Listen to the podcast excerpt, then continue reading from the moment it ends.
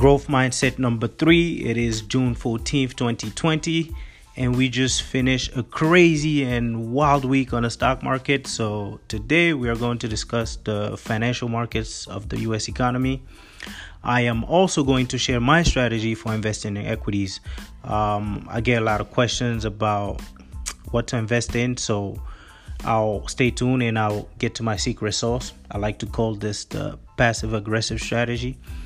And for those that are less familiar with all these technical terms in finance, do not worry. I will make this very simple so you learn something very important about investing your savings now or in the future. Quickly before we start, um, one of my good friends told me that I sound too serious on my podcast. So today I'll try to smile while I talk to y'all. And also, we're talking about money. So that always, always puts a smile on my face with that, let's get right into it. It is fascinating to see what is happening in the financial markets. I mean, it's like the wild, wild west out there. Some people even compare it to Vegas right now. It's like a casino. I mean, you have a stock market that has recovered most of the losses uh, caused by COVID 19, even though 40 million people are unemployed, right? That is why some people argue that the market is completely disconnected from the real economy on one hand, 40 million people, that's kind of like Great Depression numbers. And on the flip side, the market has recovered most of the losses uh, before this crazy week that, that we just ended. But to, to, to understand all of this, it is important to, under, to, to, to look at what is happening and why, right? So to help you understand this, I'll break it, break it down in three parts. The first part to understand is that during this economic shutdown and forced confinement, our usage of tech software, tech hardware, and networking equipment has shot up. And that's for us to maintain a certain level of communication and a certain level of productivity during the shutdown. Our internet usage has also gone way up. I know in my house I had to not only update my modem and but also increase my internet speed in order to be more productive right? So we we see that this pandemic is benefiting uh, tech companies and, and and and internet companies. I mean even our parents had to and grandparents had to go digital whether they liked it or not right? So we literally had to fast forward 2 to 5 years in the adoption curve of technology. So overall this is the first part to understand about what is happening in the financial markets the second part to understand about the current financial markets is that these indexes that we follow, like the S&P 500 and the Nasdaq, to understand the health of the current market, are dominated by tech companies. This is unlike 20 years ago when some of these tech companies didn't even exist, right? So, for example, right, um, the five largest tech companies today represent almost 20% of the S&P 500. So those are your Facebook, Apple, Google, and Amazon, right? So you you have to understand this part to get the rest, right? Because as soon as the shutdown happened, investors quickly realized that these companies are going to perform better. So they started pouring money into their stocks. So with these stocks going up, it is taking the whole market up with them. So this is the, the, the second part and most important part to understand about what is happening. The third part you need to understand, which touches the technical details of what I've already explained, is that this is a story of growth stock versus value stock, right? The growth stock, like we said, these are younger companies growing aggressively and usually have a technology or internet component, right? Now, the value stock, those are older companies that are not growing fast but have predictable cash flows, right? So these are your ExxonMobil, Boeing, Delta Airlines, um, JP Morgan. So you see, these are older companies but that have consistent earnings and consistent dividend. Now, these value stock tend to be more cyclical. And what that means is that when the economy is doing good, they do good. And when the economy is doing bad, they should be doing bad. So when COVID 19 hit, the government had to move quickly so the whole system doesn't come crashing down, right? So you have the government giving loans to small businesses, large businesses, and you also have the central bank that is stepping in and buying the debt of a lot of these corporations, right? And all of this is to support the whole system. I mean, you even have the government sending checks to people directly. I mean, that's how much money was thrown into the system. I know a lot of you took your stimulus check and invested in your Robinhood account. I know some of you, you know who you are. So so that just tells you how much money that was in the system, right? And all of this ending up in stocks. At first, people were buying uh, growth stock, right? So all these technology companies were getting the money, and it made sense, right? They're gonna do better. That means more revenue for them. Now, the, there's so much money out there that eventually people start started buying um, value stock, and that's when the market rallied even more and that's why this last week was so crazy because we needed a correction right? So all these value stock that are going up even though they're doing horrible there a lot of them could be on the brink of bankruptcy. A lot of them um have laid off so many people are probably going to lay off some more people. Their stocks started coming back up even though financially they're doing bad. And that just explains to you the disconnect between the financial market and the real economy. It is so crazy out there that you have people buying the stocks of bankrupt companies. For example, Hertz and Chesapeake Energy saw their stock rally more than four five hundred percent. These are names that people recognize and they can't believe it's trading around a dollar, so they buy it. So, if you listen to my podcast, please don't make this mistake. I beg you. you're going to lose your money because when a company is in bankruptcy, the stockholders are most likely going to get wiped out. So that means your stock is going to zero. The people that lended money to the business are getting ready to take over the business. So if you listen to me and you follow me, please don't make this mistake. This is a good segue into the next topic, which is about investment strategy and my approach has two part. You have the long term investment strategy and then the short term investment strategy. For the long term before i even look at the price of a stock or the financial position of a company i like to think about utilization. So i ask myself over the next couple years is this company's products and services going to be highly utilized right? But also increasingly utilized because ultimately that's what's going to drive the performance of that business. Once I've done the analysis, then I look at the price of the stock and the financial um, um, performance of the business. Right before I buy the stock, I would wait for a pullback. A pullback is when the market goes down a little bit. So you have days like we had last week where the market goes down a couple percent. That's when I like to jump in because I get you get a lot of value for your money when you do that.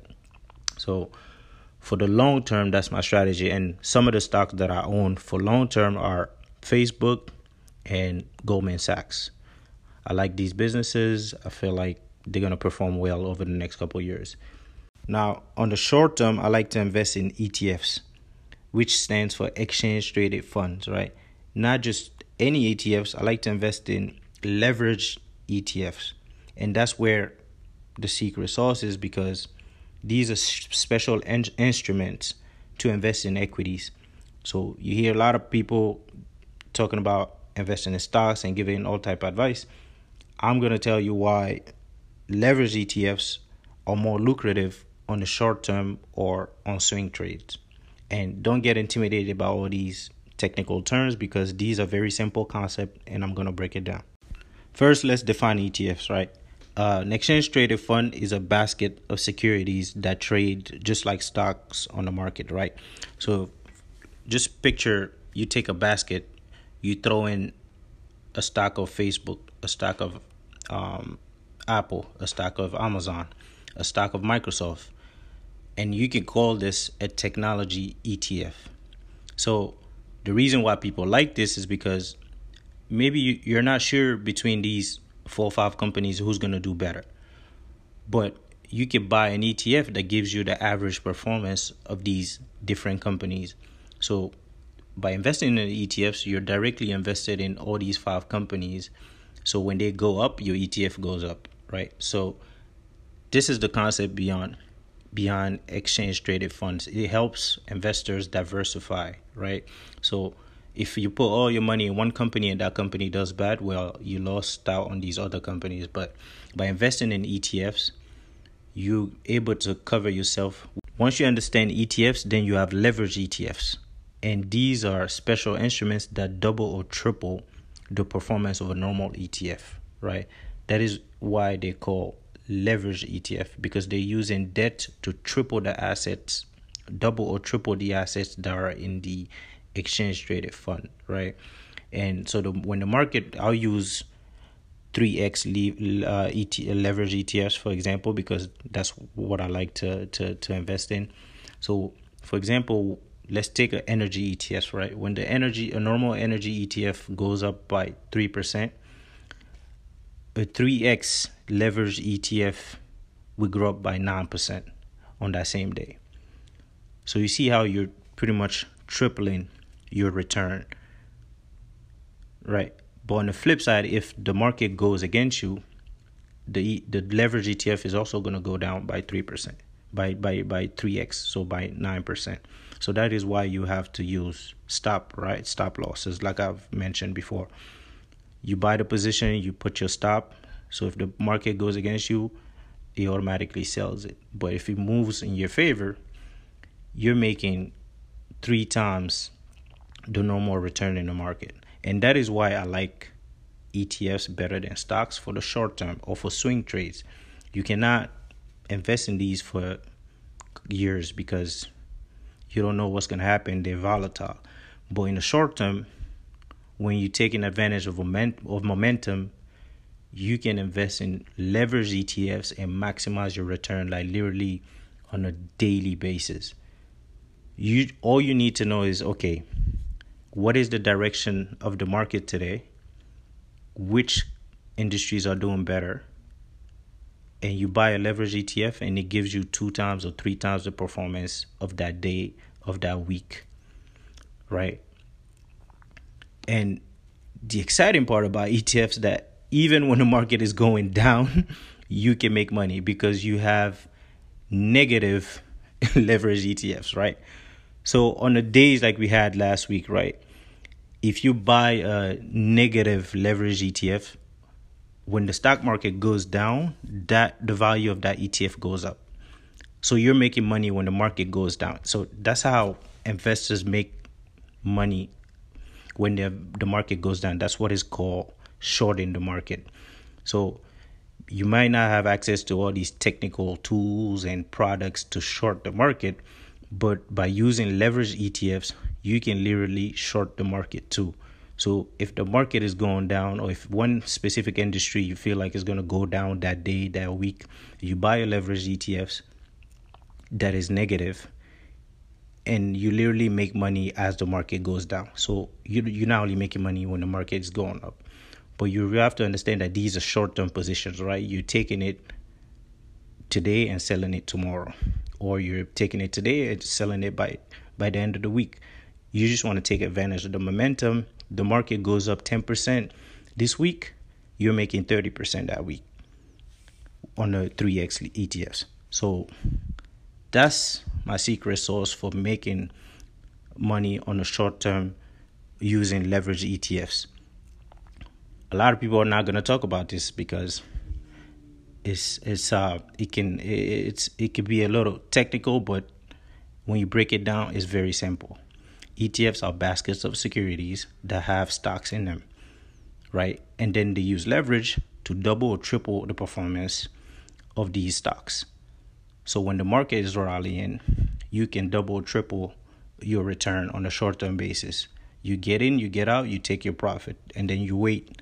Once you're clear about the direction of the market that day or that week, you get in and you get out.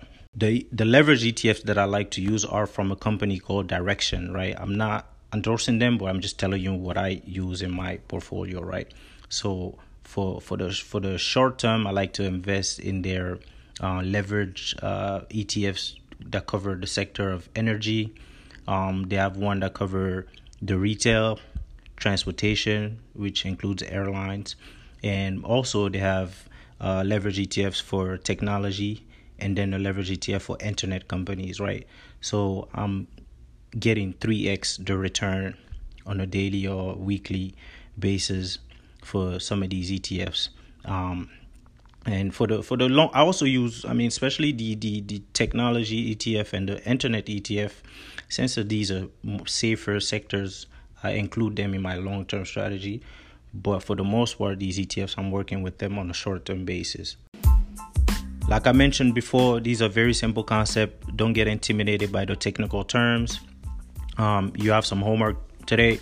Just Google a lot of these things that I spoke about, and you see that it will all make sense, right? And you also understand why investing in leverage ETFs can be more profitable than investing in stocks in the short term or, or on swing trades, right? Um, that's all I had for you. Uh, everyone have a blessed week. Cheers.